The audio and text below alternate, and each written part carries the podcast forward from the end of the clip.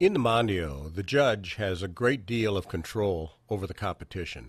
The judge sets up the field the way they want it to be set up. They put the jumps where they want them. They explain where dogs are to take a bite. They set up the defensive handler. Uh, the judge determines the order of the exercises. Now, for competitors to understand what's expected of them for Mondio 1, 2, and 3, each level will have a contestant go through that's called the dog in white. This is not a competitor. This is a dog that walks through with the judge all of the exercises for that level. Competitors are allowed to go on the field and follow the dog in white around the field and take notes so they can understand what the order of events are. If they have questions, they can ask the judge at that time what they expect. We're going to put a dog in white here so you can get a feel for what that all looks like. Now, the dog in white can have a leash on, the handler can have toys, uh, can have food. Really, it's the discretion of the judge, and the judge will tell the dog in white what they're allowed to do and not do during their uh, explanation of that level. Now, the Mondio is a complicated sport, and the dog in white is an important part of that sport. Next exercise is your positions. Starts the same, but they And again, the dog in white a handler can have the leash on, they can have toys, they can have food. Really, at the discretion of the judge, it's up to the judge. But here is where handlers, in this case, we're looking at Melissa in the background. She has her notepad. She's walking the field with the judges. The judges are explaining the order of events and what they expect.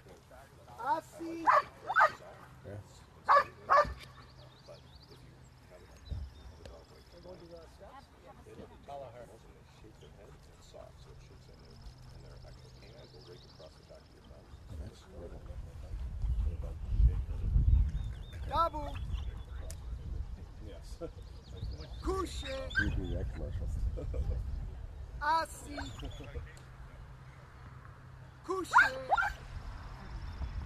Debout. Debout. Assis. This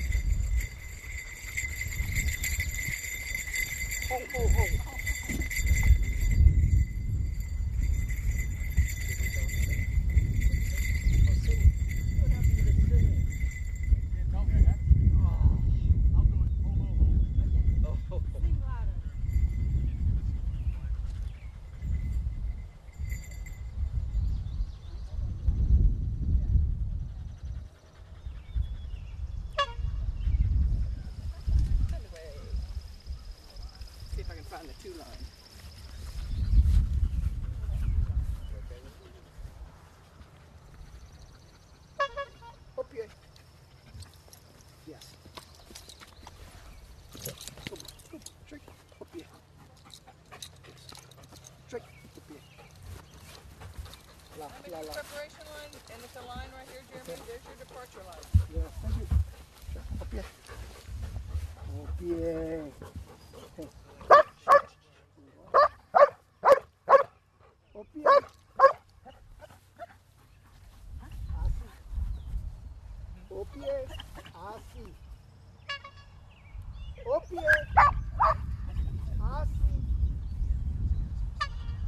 On.